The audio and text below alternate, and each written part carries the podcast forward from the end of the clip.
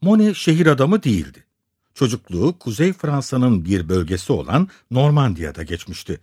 Doğaya yakın yaşamaya alışkındı. 1871'de Arjantin'e taşındı. Orada ailesiyle 1878'e kadar yaşadı.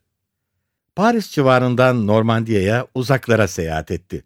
Sonunda 1883'te Civerny'e yerleşecekti. Bu tabloda bir adam, bir kadın ve bir çocuk görüyoruz.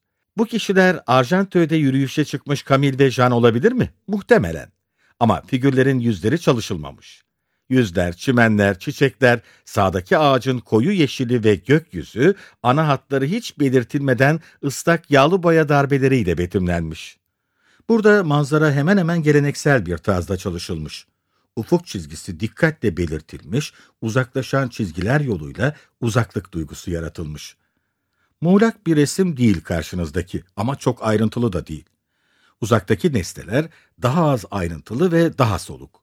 Ne var ki çiçekli yolun ortasındaki figürlerde arka plandaki yeşillikler kadar az ayrıntılı. Küçük çocuğun yüzü pembe bir lekeden ibaret. Tek tek çiçekler ya da yapraklar ya da figürlerin ayrıntıları verilmiyor.